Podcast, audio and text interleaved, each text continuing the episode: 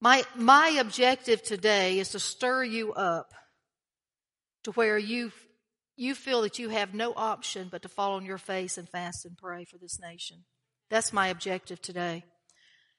And you think, well, what's that got to do with church? Well, we addressed that a couple of weeks ago.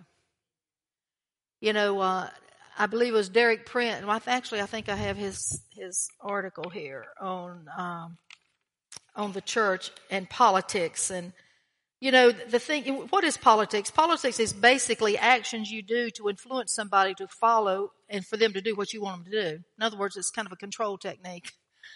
And it can be good or bad, but, but whatever it is, is that Derek Prince says, as the church goes, so goes a nation. I've read this to you before. My theme is that in any nation where the church is established, God holds the church accountable for the condition of that nation. This is sobering and a far-reaching thought.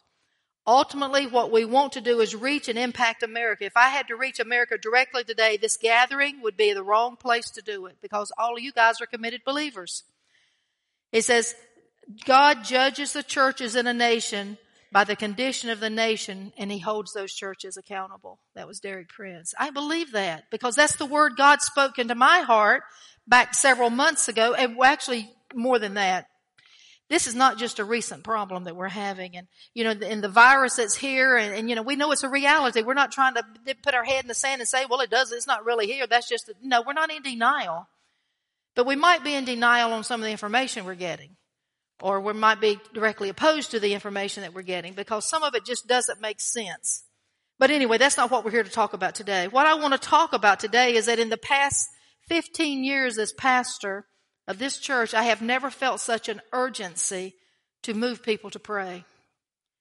Because I truly believe, I truly believe that this nation could be going down the tubes. You say, well, a minute, God would never allow that. You read your Bible. You read your Bible.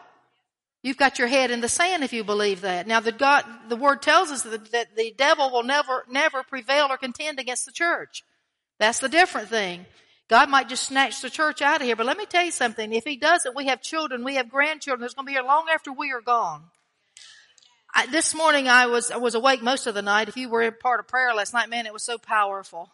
I think I slept a couple hours and then I was awake and slept a couple and awake, but but if you've got, if you, I want you to think about something. Think about where this world would be if there was no United States of America as we know it. You think about it. I think about the many friends that we have in other nations that are looking to us just for survival. And many of them were wealthy countries at one time, but a certain evil force of government got in and spread this socialistic, humanistic um, religion, what it is, and it's destroyed the nations. What if this nation no longer existed? This nation is great because what was one of the French philosophers said, this nation is great because it's good. The moment it ceases to be good, it will cease to be great. The moment it ceases to be good, it will cease to be great. We are on our way to ceasing to being a good nation. I can't believe some of the things that I've heard just come to the forefront in recent weeks. Terry, I want you just to share what you, what you found this morning. And if this doesn't make you feel like you've got to pray, then you're in the wrong place. Let me just tell you that. You're in the wrong place if you don't feel the urgency to pray after you hear this.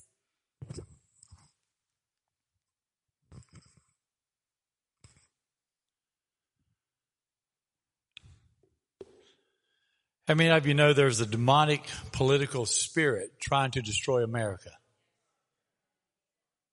Wow. This is hard to read. This is very shocking. This comes from someone we know, Joseph Mattera. He put together an article. Sharon Slater, head of Family Watch International.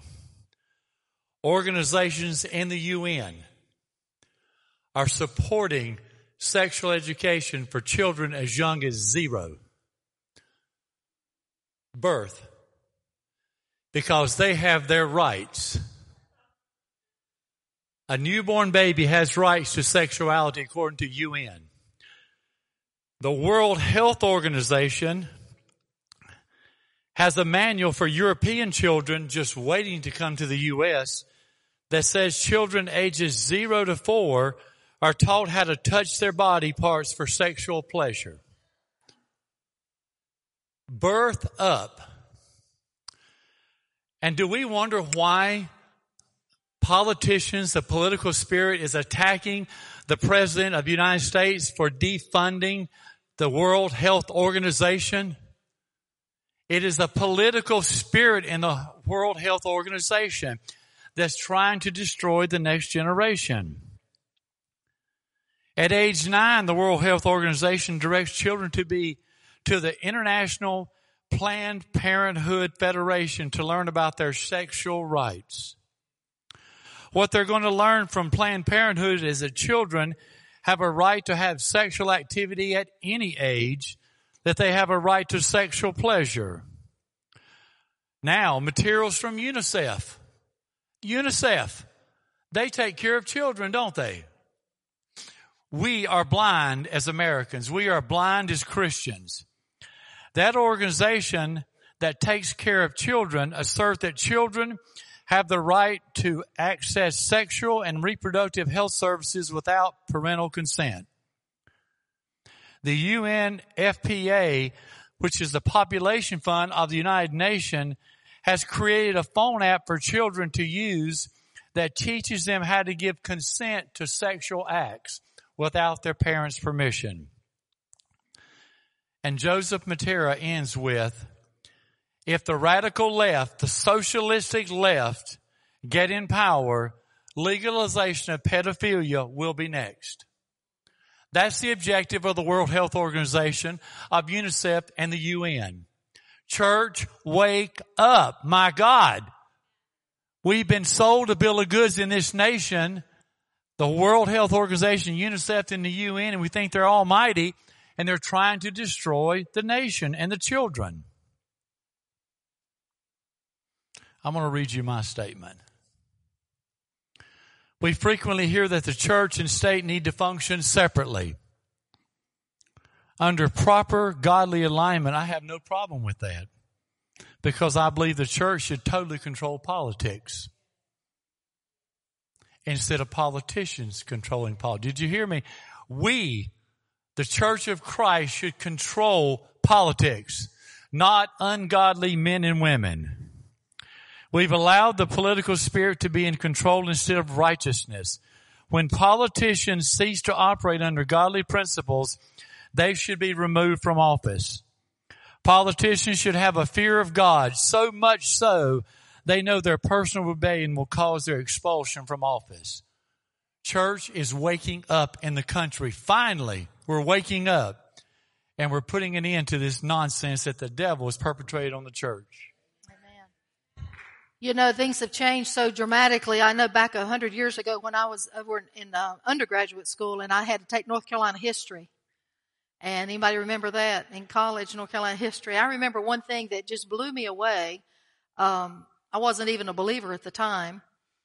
I probably thought I was, but I wasn't. That in order to teach in the schools of North Carolina, you had to be a, a Christian. You couldn't even be a Catholic. You had to be a Christian to teach in the schools of North Carolina. All of the universities were founded on biblical principles. Do we see how far we have drifted? I mean, who would have thought even five years ago we would have had to stand in a pulpit on Sunday morning and read stats like that so we know how to pray? But what do we do if we say, well, we don't talk about that in church? Well, what are we going to do then? Where they're just going to keep on going. The church is the only answer for the evil that's in the world. We've got to understand this. The church is the only answer. We're the only ones strong enough to combat that. And, and you mentioned the church controlling the government. I believe that's true. You know, Jesus, the word, we've taught so much on ecclesia. Maybe some of you haven't heard it. But the, the very term ecclesia, Jesus used that word. And he used it very strategically. And it was a very well known word in the Greek language at that time. It had nothing to do with spiritual connotations. It was all about an assembly of people who were called together to rule.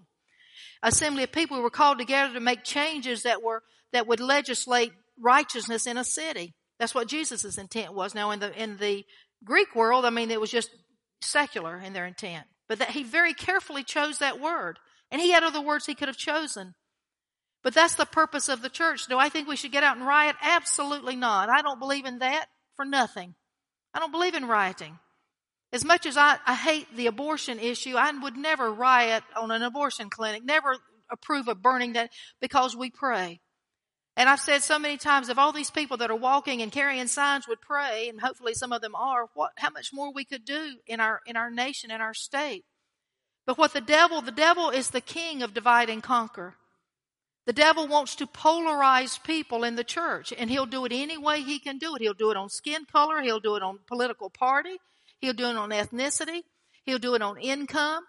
He'll do anything he can to polarize people to be one against the other because he knows in unity he, he is powerless when the church comes together in unity. And that's kind of what's prompted this whole thing about the, the revival. I felt so strongly that we need to, to fast 40 days going into the November 3rd election. And we need godly people in office. who, we need godly people in office. We need people out of office that are saying, or not get into office that are saying, I don't care. We're gonna, we're gonna expand the abortion laws. We're gonna kill more babies and we're gonna make it more painful and we're gonna torture them even more. This is not the kind of government we need in our, in our nation.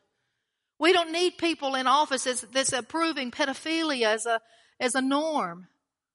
That's an, that's an abomination to God. And we have, the church is the only answer to this, guys. We gotta pray and we gotta vote. We pray, we vote. And I'm just asking you to think about praying, pray, pray. I'm asking you, vote biblically. Don't be hoodwinked by the enemy and thinking it's all about a party. It's not about a party. It's about the principles that a person stands by. And unfortunately, what has happened is all of these horrendous principles that the enemy is, is, is perpetrating in our nation seems to be polarized toward one particular party. Now, I hate to say that, but that's just the facts. Can we just look at the facts? So throughout the ages, God has called for those who are part of His family to return. This is nothing new. To return to God. I think He's been calling it as long as I can remember being a believer. And why is that? Because the sins of God, of the people separate us from God. And I went back and I just kind of did a little quick timeline on what's happened just since 2020. And at the beginning of 2020, the Lord gave us a theme, and that theme was the church deployed. Little did we know what that would mean for this 2020 year.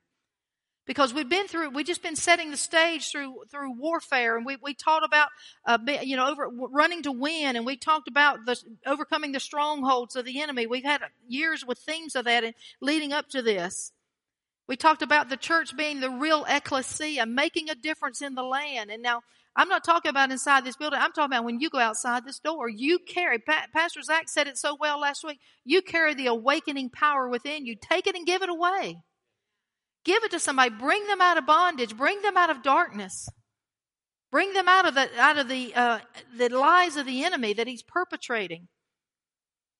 And so we, the church deployed and, and on January 1st, I went back and looked at, you know, we had that January 1 meeting. It was in the middle of the week and we baptized people that day. And our marching orders were from Joshua 1 and we're going to talk about that today. Be strong and courageous. Meditate on the word. Take the land. That was our marching orders for January 1. By March, the World Health Organization had declared a global pandemic.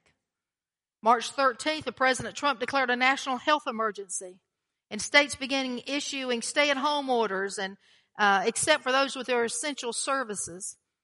And that was we were trying to figure out how they must have put their hand in a in a bat hat and drew names out. How how can some things be essential services and other things not? Makes no sense to me. You know, part of this thing of the deception of the enemy is you lose common sense. On March 22nd, I asked us to take a 40 day challenge, not a fast, to get our life back into balance, spirit, soul, and body. So from the 22nd to April the 3rd, the challenge for the balance was, was among us. By April, churches were closing, and at best they were limited, except for us. We try, we did operate, and we tell people, do what you feel you need to do. You know, there's a scripture, Proverbs 18 9 says, He who doesn't do what he knows to do is a brother of him who commits suicide to bring healing. All these wonderful things Pastor, uh, Dr. Bill told us, these are things that this is human body stuff. He's a medical doctor. He knows this. God created us in, incredibly wonderfully. You know, and there's, so there's natural laws that are in place as well as spiritual laws. So when we're lacking in certain nutrients, it's certainly going to do some things to the body to suppress the immune system, and then we have sickness. So the, the businesses were closing. Shortages were happening. Did anybody ever think well, you couldn't find toilet paper? Cleaning products. I still can't find these little wipes for the counters. I did find three bottles of spray and I scoffed them up last week. May 25th, George Floyd was killed horrendously, and the nation overnight began to split. See, the enemy uses, the enemy will use whatever he can to polarize, to separate. And suddenly, the racial issue stole the attention away from the COVID situation. But we began to hear some things very clearly, and we heard April, May. I don't remember exactly. I wish I had dated it. I heard so clearly, and I thought it was just for us, but I believe it's for the church, that we're in a season of Joseph. If you know your Bible story, you know that Joseph was, and, and actually in the Psalms it says God sent a man ahead of them for the famine. In other words, He sent a man ahead to store up, to prepare. And I heard very, very clearly, prepare but don't hoard because hoard is driven by fear. This is not fear. Joseph wasn't afraid when he was putting all that grain and he knew that he was doing what God had directed him to do. So we, we, we began to say, okay, how do we need to prepare? And I, and I brought this to you and I said, you need to ask God how he wants you specifically to prepare for you. We're doing some things with the church to prepare for the church. We, we believe in that. But panic had already set in and the line was clearly being drawn as to those who have eyes to see and ears to hear. Unfortunately, we have people that ask us if they should leave their church because of, well, I'm trying to be careful here, the fear that's perpetrated inside the church, not being willing to stand and really discuss the issues that are really at hand. I tell you, we don't have time anymore for feel good sermons. Those days are over. The other thing the Lord said to me very, very clearly, He said, Will the Son of Man find faith when He returns to the earth? And that, that scripture just rang out in my head, and I knew again what He was talking. Will the Son of Man find faith when He returns to the earth? In the past, I never really fully comprehended what that meant. I know exactly what it means now. If Jesus were returning today, would he find faith when he comes to the earth? Or would he find fear? We have to remember that fear hoards and faith prepares. There's a major difference. Major difference. And then we began to see the importance. When they were saying closed churches, we were adding services. We began to see the importance of increased prayer. We added extra time, an extra day of prayer. We moved our Tuesday morning phone prayer to Monday night in person prayer. And we were encouraging people to come if you feel comfortable. Wear a mask if you want to wear a mask. That's okay. We don't ridicule you. Uh, you know, use social distancing if you feel comfortable. We want you to be comfortable. Regardless of what I personally believe, I want everyone to be comfortable. I really do. Doesn't matter what I believe. You've got to believe what you believe, okay? So the enemy has continued to work to bring division, and, and God spoke again. And, and what he said was so clear. He said, It's so important in this day that we're in that we examine our hearts. We have to have pure hearts. Why is that? Because I didn't know God was going to lead us into a 40 day fast.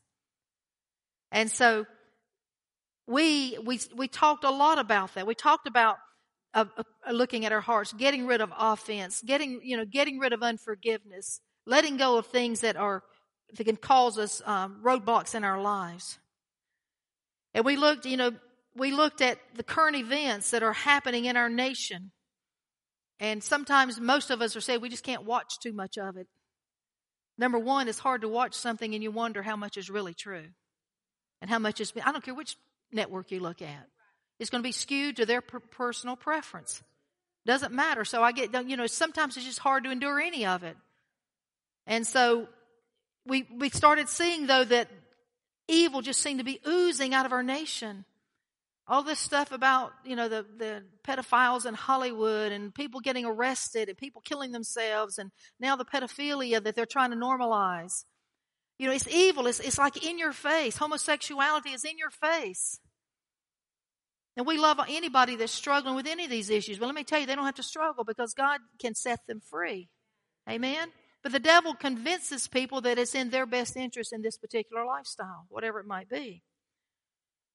And politicians are even using the destruction of human life as one of their stump speeches, part of their stump speech. That's going to get me more votes if I tell people I'm going to kill more babies, or I'm in favor of this, or I'm in favor of that. So evil is no longer covered, it's blatantly in our face. And it's like the devil is sneering. He's sneering at the church.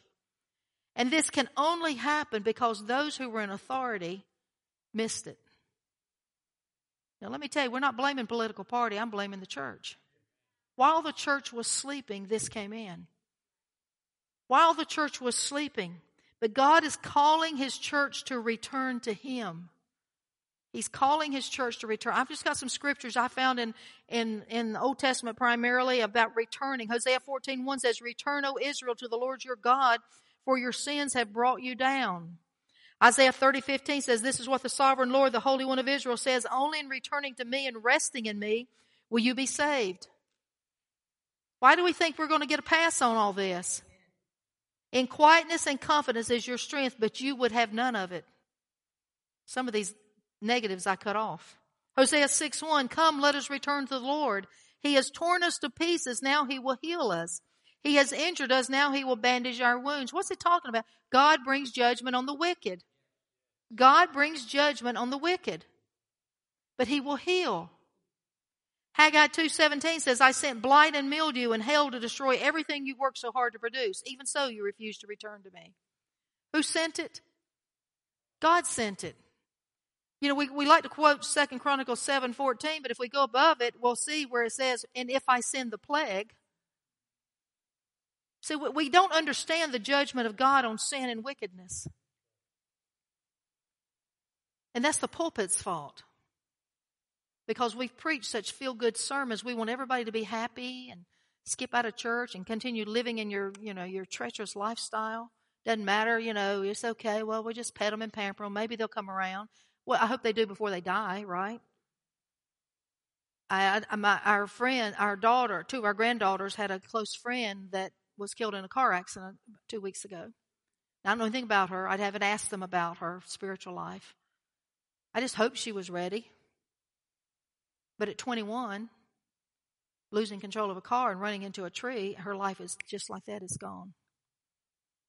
See, we, we have to be ready. We have to be, we have to allow the Holy Spirit to convict us and draw us to God. Malachi 3 7 says, Ever since the days of your ancestors, you have scorned my decrees and failed to obey them. You return, now return to me, and I will return to you, says the Lord of heaven's armies. But you ask, How can we return when we have never gone away? Do you see what this is? This is blindness. God, give us eyes to see and ears to hear. How can we return, God? We're okay. We haven't done anything wrong. Look at the prosperity of our nation. We're doing good. You know, the devil can prosper you. Do you know that? The devil can cause things to go. Just look at some of the rock stars that have sold their soul to the devil. Some of the athletic stars who've sold their souls to the devil. How can we return when we've never gone away? And I think the U.S. and a lot of churches are in this state right here today we're doing okay. We've got big numbers coming in. Everybody seems to be happy. Nehemiah 1 9, but if you return to me and obey my commands and live by them, then even if you are exiled to the ends of the earth, I will bring you back to the place I have chosen for my name to be honored. So there's, there's a constant, and there's many, many more, but there's a constant plea through scripture for the nation of Israel and God's people to return to Him when they have strayed away in sin. It's a constant plea. And we see it time and time again. And God is calling us back. He's calling the nation back. He's calling the churches back. But it begins with us individually. We have to answer for ourselves individually. I can't force someone to return to God.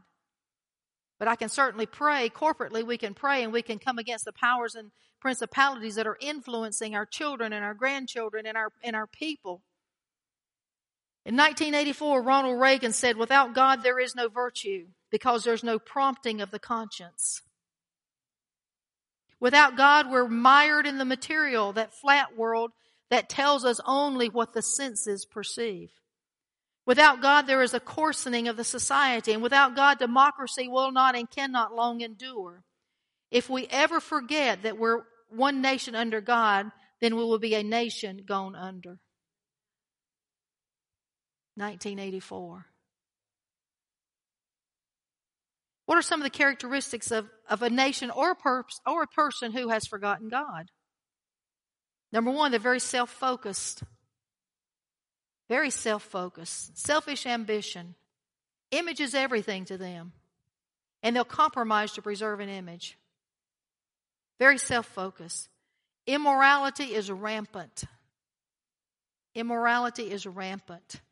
What is immorality? You know what immorality is, right? I don't have to spell it out, right? Terry talked about some of it. It takes all different forms. There's no concern for the value of human life. Where did I get these things? Right out of the Word of God, by the way. I didn't make these up. No concern for the value of human life, abortion, sexual exploitation, euthanasia, all of these things become more and more palatable for us. Violence and destruction, arguing, fighting. Truth is replaced by lies to promote personal agendas. We twist the truth to get our way. We twist the truth to have our own personal agenda come forth. People groups are oppressed. People groups are oppressed. You know, I was thinking when all this came up with the racial rights, and I thought to myself, you know, the Bible tells us that we are slaves to God. And I actually ministered in here, and when God said to let my people go that they might come and worship me, that word worship actually means serve me like a slave. That's what it means. But the difference is, God is a good slave master, isn't he? And I thought to myself, what if all of the people that were being brought in from other nations into this country as slaves had been treated like God would have treated them? What if they'd been given another opportunity? What if they'd been given homes and, and care instead of being abused? See, the evil is what abuses. God, God doesn't do that. What if that had happened instead of what did happen? Well, it's not too late to turn the tide on people we're with every day. We can't reverse that. But what we can do is we can we have people every day that we meet that's in some form of bondage, some form of slavery. Barbara Wentroble told me that every nation she went to that was under Muslim rule, women were oppressed. You know, they wear masks. Hello. They wear masks everywhere they go. This is what we're leading to, let me tell you. This is not just happenstance. Selfish motivation, greed, hidden agenda, sexual perversion, disrespect for those in authority, disrespect for parents. And so as we began to think about all these things and the importance of doing the 40 day fast, the Lord also began to download to me. And I thought it was just for me personally, but nothing's ever for me personally, you know. As a pastor of the church, it's never for me personally because He knows my stuff. He knows my baggage. He knows where I struggle with things. I don't struggle with some of these things, but I might struggle with, with uh, distractions. I might struggle with sugar and sweets. I might struggle with a lot of things, but you know, but anyway, God knows what we, what our issues are, right? And let me tell you, whatever your issue is, if, if you're, if you're hooked on something like pornography, that's no harder to God than me hooked on sugar, right? They're both, God will just get rid, they're all addictions. I'm not hooked on sugar anymore, by the way. But if, if I were, I haven't had but one pack of M&Ms in about six weeks.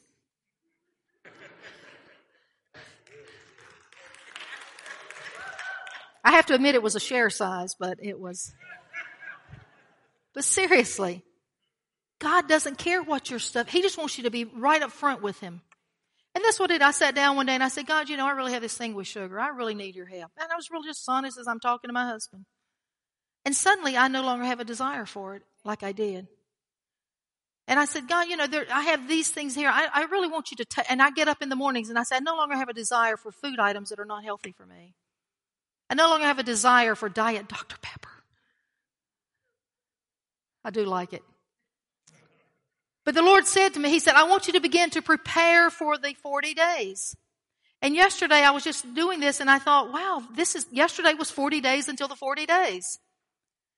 Now, so he said, I want you to begin to prepare because why, why did he say that? Because I don't want you going to September 25th ready to do the fast and you got all this junk hanging on you and you're going to spend the whole 40 days trying to get your stuff together.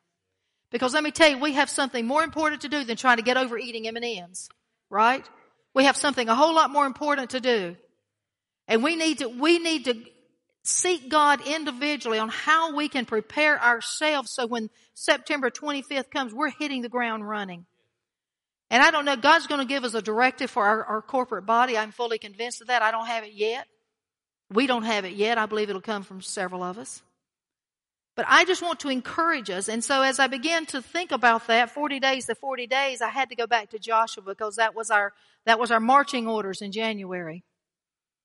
You know, I love the book of Joshua and that's where he, you know, he talks about how you've never been this way before. We've never been where we're at today. We've never been here before.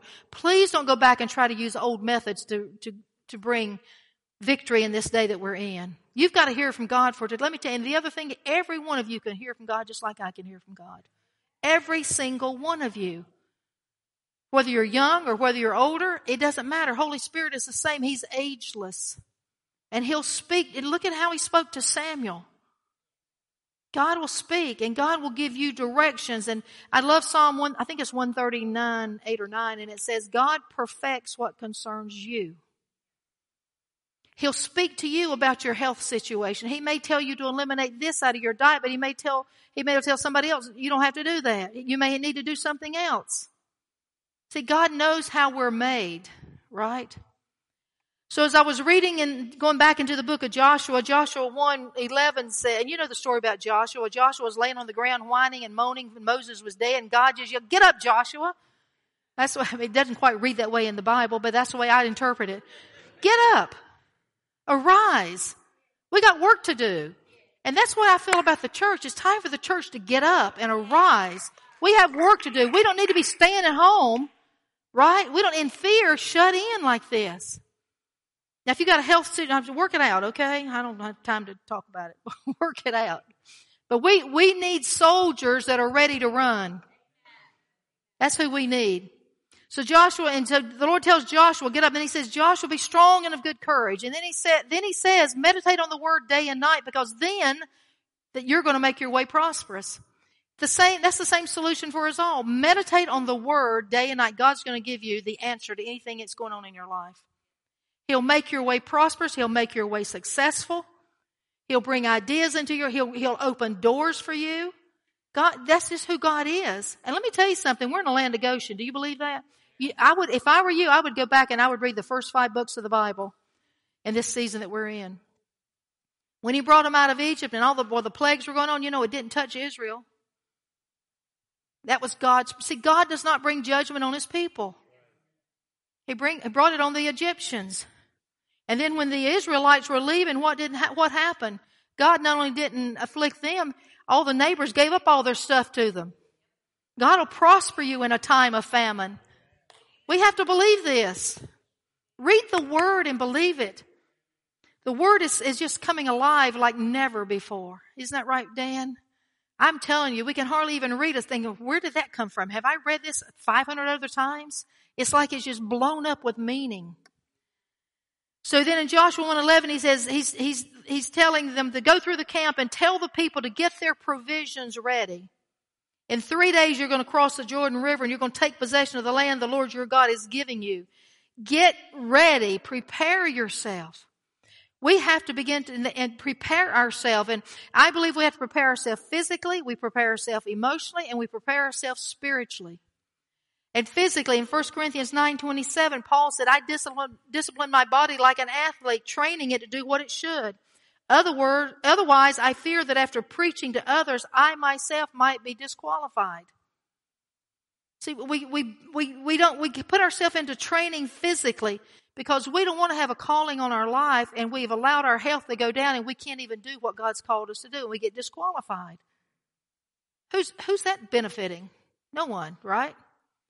So we have to, we have to prepare our bodies. We need to get rid of just the unnecessary, you know, plan your meals out. Now thinking about your fast, plan your meals, plan your food item, redu- start reducing your meal sizes. Add more water. Avoid sugary foods. Dr. Bill talked about carbs. Get rid of these high carbs that are not healthy. Eat more fruits and vegetables. Whatever God is telling you to do. I'm not going to tell you how to fast, okay? But I do believe it should be, it should include food. I do believe it should include food. So you need to decide how God is going to lead you in your fast. And, and some of you have health concerns. Use wisdom. Use. But begin to prepare your body. And then we also have to prepare our mind, our will, and our emotions. So we need to seek God to reveal areas of our heart that need to be addressed.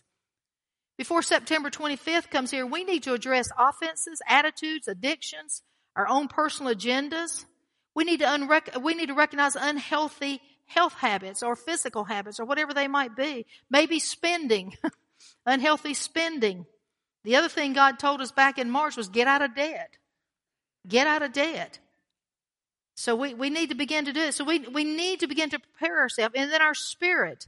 1 Timothy 4 8 says physical training is good, but training for godliness is much better. How do we do that? How about some spiritual disciplines? Begin to incorporate spiritual disciplines in your life. Reading, silence, prayer, worship.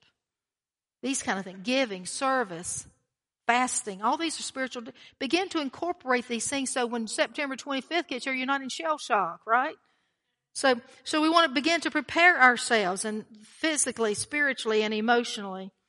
Some of you might be going and struggling with depression. If you're struggling with depression, you let us know. We're going to do everything we can to help you. You don't need to take depression into this 40 day fast. Right? So we're, and you know, usually depression is linked to many different things. It could be physical, it could be spiritual, and emotional, of course.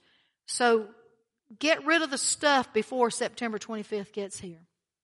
The second thing in Joshua 3 5 says, Joshua said to the people, consecrate yourself for tomorrow.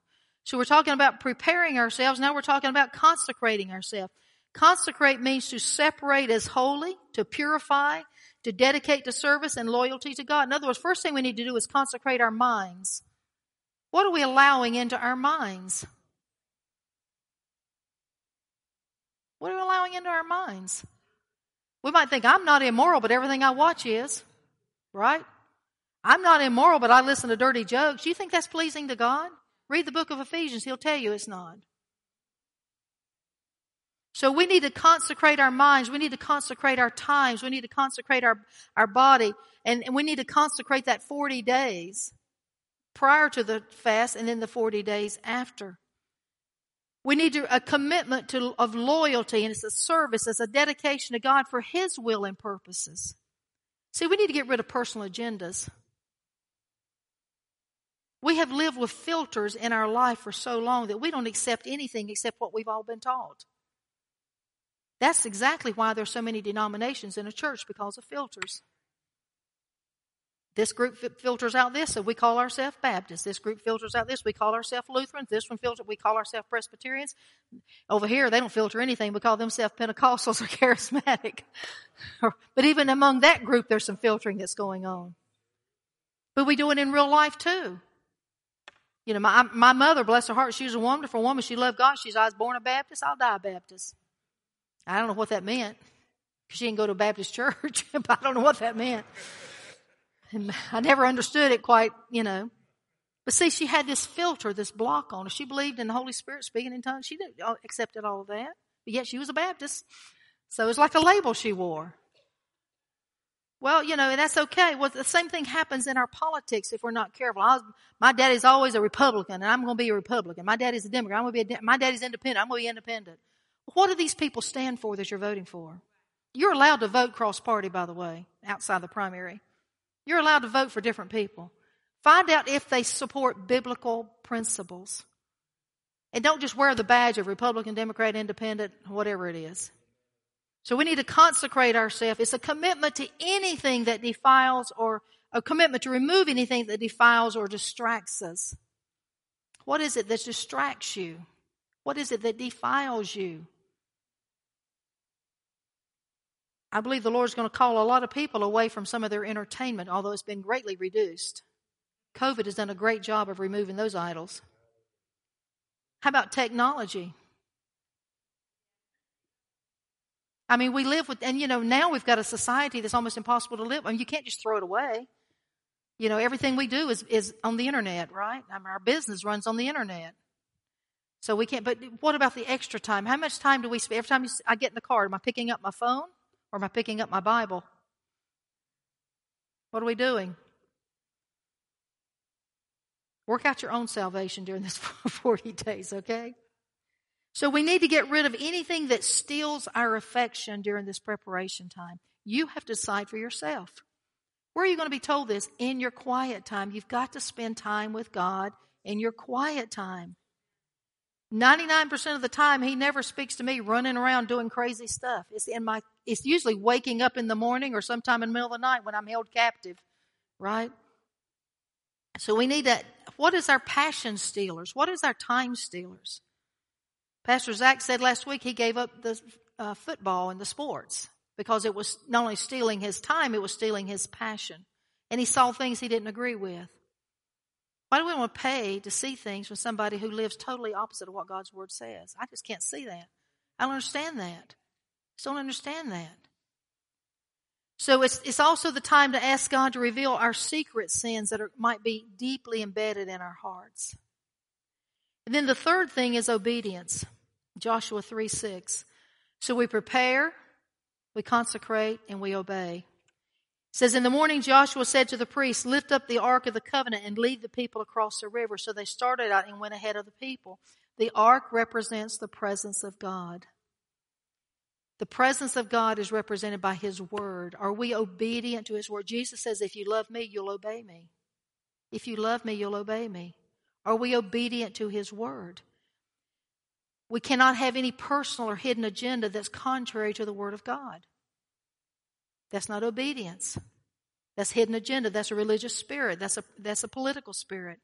We have to follow the Lord. We talked last night in our prayer time in John, it says that if, if, if if my words abide in you and you abide in me, you can ask anything you want and it'll be done for you. I think Dan mentioned that scripture. We've taught on that so many times, and what's the question we always ask? And why isn't everything we're asking getting done? It's because we're not obedient. And this is what I think has happened, literally. I think God's standard is high. This is God's standard. Where's the word? This is God's standard right here.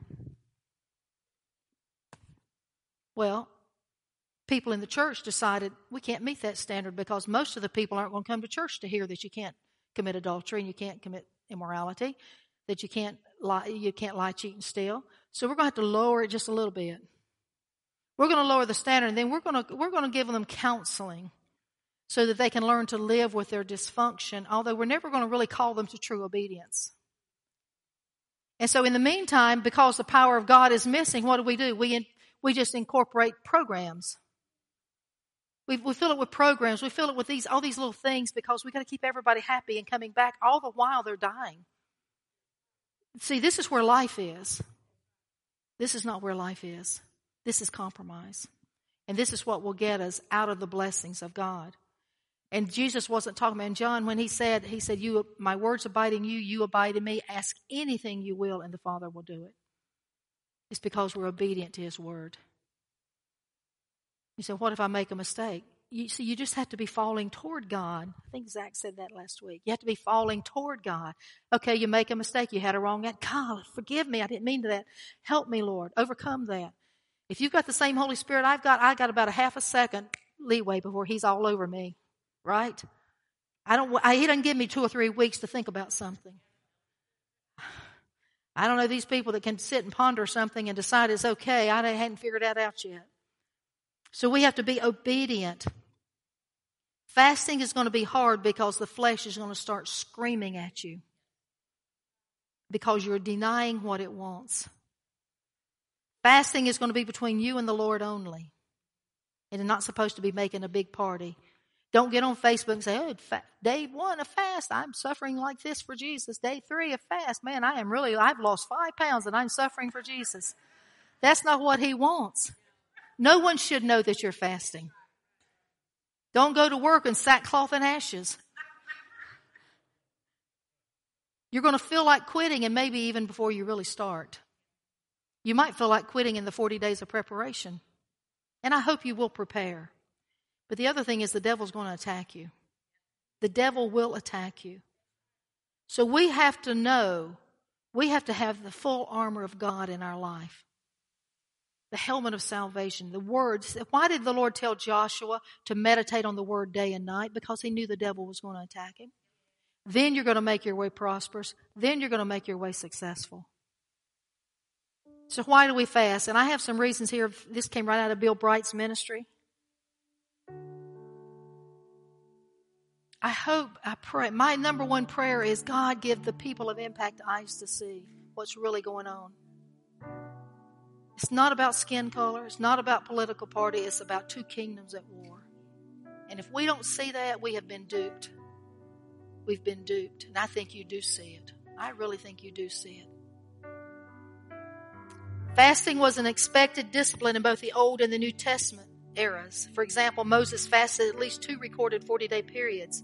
Jesus fasted 40 days and reminded his followers to fast when you fast, not if you fast. Fasting and prayer can restore the loss of the first love. Maybe you're struggling. And that's going to be a big enemy. You say, well, I just don't feel like, I don't feel like I'm close to God anymore. Start fasting. The enemy's going to come after you. He's going to battle you. He's going to push back. But as you go through this and you're victorious, that first love is going to return. Fasting is a biblical way to truly humble yourselves in the sight of God. King David said, I humble myself through fasting. There's no greater pull on the flesh than that of food. It's the number one desire of the flesh. The number one desire is food. Fasting enables the Holy Spirit to reveal your true spiritual condition. Anybody ready for that? Resulting in brokenness, repentance, and a transformed life. What did what did one of the uh, scriptures say that I read? Let's see here. I know you're not supposed to lick your finger. How can we return when we have never gone away? See, a lot of the church is saying, well, I don't think it's such a big deal. It's just going to pass. Don't be deceived. Fasting enables the Holy Spirit to reveal your true spiritual condition, resulting in brokenness, repentance, and a transformed life. The Holy Spirit will quicken the Word of God in your heart, and His truth will become more meaningful to you. Fasting can transform your prayer life into a richer and more personal experience. Fasting can result in a dynamic personal revival in your own life and make you a channel of revival for others. Fasting and prayer are the only disciplines that fulfill the requirements of, of 2 Chronicles 7.14. If my people who are called by my name will humble themselves, pray and seek my face, turn from their wicked ways, then I will hear from heaven, will forgive their sin, and I will heal their land. This is where we're at today, church. This is where we're at. And I what I want to do, I, I just want I just want to call you to the front. If you're willing to say, God, just I want you to use me in this time. Nobody's going to keep a clock on you. I remember Mahesh Chavda, or Chavda Mahesh, one of the guy down in Charlotte, he said he was fasting one time and he'd gone through like two or three weeks. And he said he went into his kitchen and there was a bag of potato chips on the top of his refrigerator. And everything in him didn't want to do that. He took that bag down, he ripped it open, he ate the whole bag of potato chips right in the middle of his fast. You know what he did? He closed it up, threw it away. He went right back to the fast. He slipped. But he didn't just say, oh, well, it's all done now. I might as well. No, he started right back. There's going to be times the devil's going to come after you. You may slip. But let me tell you, God is there. God is for you, not against you. He is for you. And I just want a time of just at the altar. I just want you to talk to God yourself. I want you just to ask God to peel back your heart to see what He sees. And I want to ask you to have such a humbleness in your heart that you're willing to say, God, I only want what you want. I only want to think what you think. I only want to speak what you speak. And truly mean it. And you know, you might say it not mean. It. I've said a lot of times and really didn't mean it, but I'm meaning it more now. Because that's a costly prayer. So let's stand if you will. Anyone that will, I'm not forcing you, anyone that will, if you're willing to say, God, I want to be involved in changing our nation. I see what's going on. I want to be, I want to make a difference. I want to make a difference, God.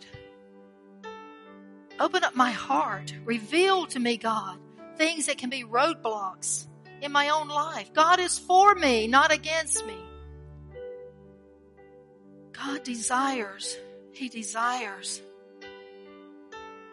God, we thank you. Lord, you're telling us to return to you. God, we're returning to you. And God, you've, you've asked us to do 40 days of preparation before we do 40 days of fasting. And God, there's a lot to prepare our hearts for.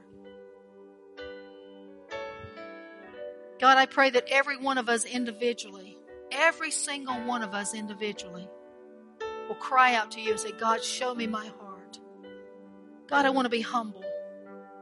I want to be pure. I want to walk in righteousness. I want to hit the ground running September 25th. God's going to call some of you to get rid of some friends that you have. I know that because He's required it of us.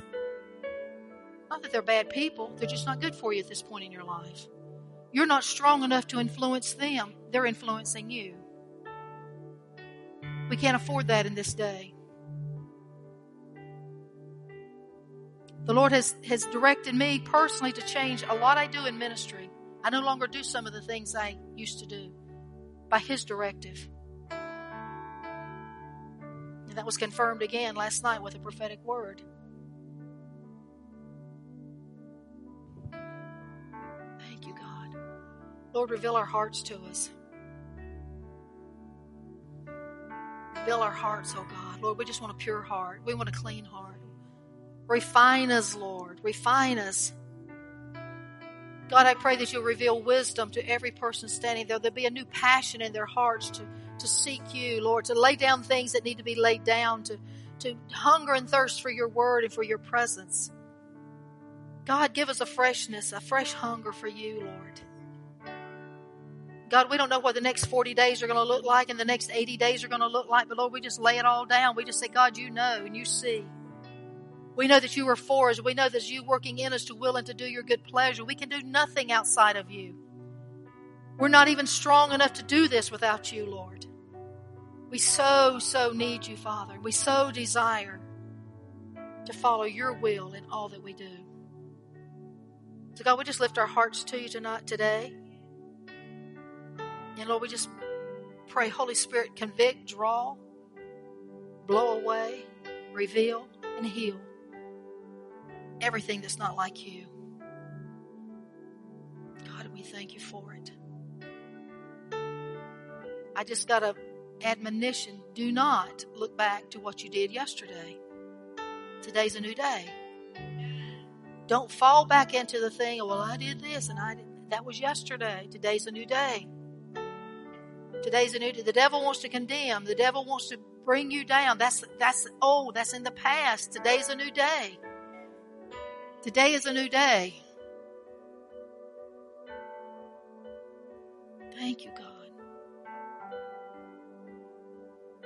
I believe also that God is going to be opening new doors. Debbie's a prime example. Where's Debbie? Next Sunday is her last Sunday with us before she moves. You see, God's opening a door. She's going to go into South Carolina and she's going to take the kingdom of God into that school. I've been in churches where people that would move, not this church, and the pastor would have a prophetic word telling them not to move. That wasn't a, I mean, I was a baby the Christian then. I knew better than that. I thought that's a bunch of junk. That's a little self motivated. Let me tell you, we want to release people to go out and do the work of the kingdom. And we're still here and we'll stay connected. Thank God for Facebook and all the other things. And she's going to help get the Charleston church started.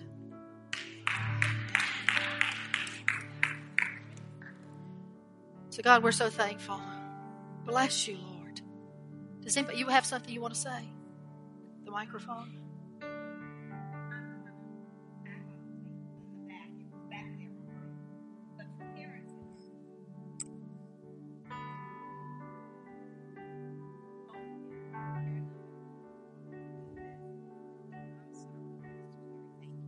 Please complete this.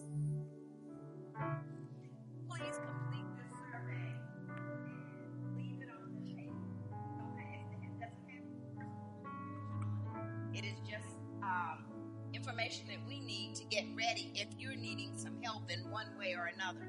We have no way of knowing what you need. You've got to tell us. So fill it out. And If you need personal contact, then leave a phone number on it so we can contact you.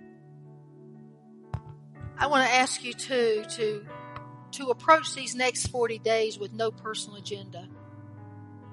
Read the Word of God, black letters on a white page. Get rid of all your traditions you've learned and just ask God, what are you saying to me out of this scripture? And if the traditions hold, you can bring them back. If they don't hold, you need to get rid of them because they'll rob you of power. Tom. Her Pastor Zach's message last week and everything that she's been talking about, a song I've been listening to a lot. God's really been challenging me about, you know, what we've done so far with our company. And that's a great start, but there's so much more that He called us to do. So, so the song the lyrics are, Holy Ghost, burn it, whoops. Holy Ghost, burn it down. Fill the streets as we pave this town. Holy Ghost, baptize me, light me up, and set me free. It says, tick tock, times are changing. We're wasting breath debating. Tick tock, times are changing. This life is fleeting, fading. Somebody wake up. There's a world that's waiting. Yes. Oh, wow. As he told me, you know, says, hey, wake up. There's what you've done is good, but there's so many more people out there that you're supposed to touch. So we all need to just wake up and, and listen to what he tells us to do. I tell God, we, you know, and if we need volunteers, we're we're get, we're offering a lot of services free through Genesis to people now that don't have finances to pay. We're getting ready to work with some of the foster parents who are just under lots of stress, and these are free services. So if you need, if you want to volunteer and help in anything, let us know. We just expanded into Lexington. Uh, last we actually opened August one in Lexington, and then our office got flooded last night, two feet of water. But that's okay. God's got that taken care of. So, uh, but we, you know, find something to do. We see people that are broken. We see children that are hurting. We see children that are exploited. And you know, everything's not about a dollar bill. Sometimes the people that need it the most don't have a dollar bill. You know what we have found? When you give this, God brings it in this way.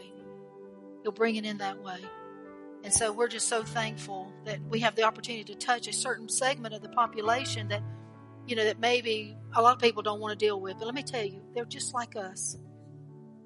Except for the grace of God, any one of us could be a client of ours, including myself. So we, we just have to, you know, develop that love for people. If we don't love people, we're not loving God. You can't love God and not love people, right? That's right. I'm waiting on. Thank you, Tom. God so wants to make each of us a conduit of blessings. There's no limitation on what God will do. There is no ceiling. There's no amount of finances God won't run through your life if you keep the channel open. When He says give, you give, and you don't question the amount. Sometimes He'll tell you to give a little, and it doesn't hurt. Sometimes He'll tell you to give a lot, and it will hurt. But that's when the blessings really will overtake you. When we're obedient. There's so many opportunities that have opened up to us just to touch lives in America and around the world. For children, for women that are being oppressed. You can't imagine the atrocities that people are put through around the world. And it just takes a little bit of money. And God wants to run it through your life. And He lets you to keep some and be blessed in the, in the meantime and live a prosperous life. But He wants to open up. He's looking for channels. He can say, I can bless that person and have there, they won't, there's no limitations what I'll do for Roger because he's not selfish. And he'll give and he'll give and he'll give. That means I can give him more and more and more because he wants to help change lives. Out of this church, we can reach tens of thousands and hundreds of thousands of people's lives. We will never see them on this earth, but we don't have to. And nobody will know that we've done anything. That's the beautiful thing. It's between you and God. I just want to tell you, just, you know, and you know, you, if you read my email on some of the updates, but you guys with the donations from the church, have helped thousands of people in Africa. You realize that? You know, last uh, couple, we started with a thousand dollars a month for Kalechi, and it fed ten families. Can you imagine spending your grocery bill was a hundred dollars a month for a family of four? Can you imagine that? I mean, we eat more than we go out and eat sometimes more than that, right? We all do. But let me tell you, we we we gave that, and then Lee, our friend, said, "Is there any way that we you could help with this home for these girls who are having going through genital mutilation?" Just imagine that young girls and they and they they needed four thousand dollars, five thousand dollars, four thousand at the time to finish that. We'd already given them a thousand. You guys did that with your offerings for the nations. And they were able to complete that house. So the donation you gave, which may have been nothing in your eyes, $100, $50, $10, that may be nothing to you. But let me tell you, if it's protecting a young girl, if it's feeding a family, if it's feeding pastors, What's the world going to do if, if this nation goes down the tubes? What are they going to do? They're looking to this nation because it's the greatest nation on the face of the earth because it was good, because God made it good. When we cease to be good, we'll cease to be great. And we choose not to give to organizations that keep a percent for their own income and for their own benefit. We know Lee Grady, we know others. When we give the other day, we gave an offering, it all went to a nation. It all went to families. Lee didn't say, Can I keep 10% from my offering? No, no, he never asked that. It goes straight to help people. We work with organizations, we know organizations that are helping children globally that are being abducted for sexual reasons and for slave labor that are four and five and six years old. They don't help two and three, they help hundreds and they help thousands. They go into Pakistan our friend Bruce Latibue goes into Pakistan with an armed group of men and rescues families that their whole families have been sold into slavery. And five year old kids have been forced to work until they die. They rescue them and take them out of the country and they have places to put them in safety. Bruce, do, yeah, they, Bruce said, told us a couple years ago he would actually go into the streets of Pakistan and buy children out of cages because they're there to be sold. They're on the streets to be sold, like a puppy dog. And he would buy those children and take them out of the cage. That's what he does with the donations he gets. And he's had people that have been shot, not killed, as far as I know, but shot, trying to get children out of that kind of thing. So it's, it's inconceivable, isn't it, for us? When our biggest worry is whether or not we're going to have the air conditioning on or whatever, what kind of car we're going to drive or whatever it is. God doesn't care about any of that. But He cares about that kid in that cage that's crying. He cares about those pastors' family. They don't have food to put on their table. And they're so thrilled just to get a bag of rice. I'm not giving you a, so, a sad soap story. That's just reality. And this is why this nation is here, is to, is to help with those kind of things. And I appreciate every one of you. Let me, you know, if you got my email, you read, we also got a grant this week given back to us over $32,000 from the Cannon Foundation to help with some repairs. And we got that water thing going on downstairs. It's probably there. I, I did notice the men's restroom this morning was a little damp. But we, you know, so that's repairs and we've been blessed. And, you know, see, God, when you give to the poor, you lend to God. God repays. So you can never outgive God. Never outgive God. I think Genesis was started on a $5,000 donation we made to um, James Robison to dig wells in South America. And we planted that seed in September. Genesis opened in November. It was just things started popping like that. It was in our heart, but it never had actually happened. And we just felt the need to do it. So you can never outgive God. We ready to go to war? Lord, we thank you for today. We bless you. We praise you. Thank you for everything you do. Thank you for your word. Lord, we just bless you in the mighty name of Jesus. Amen.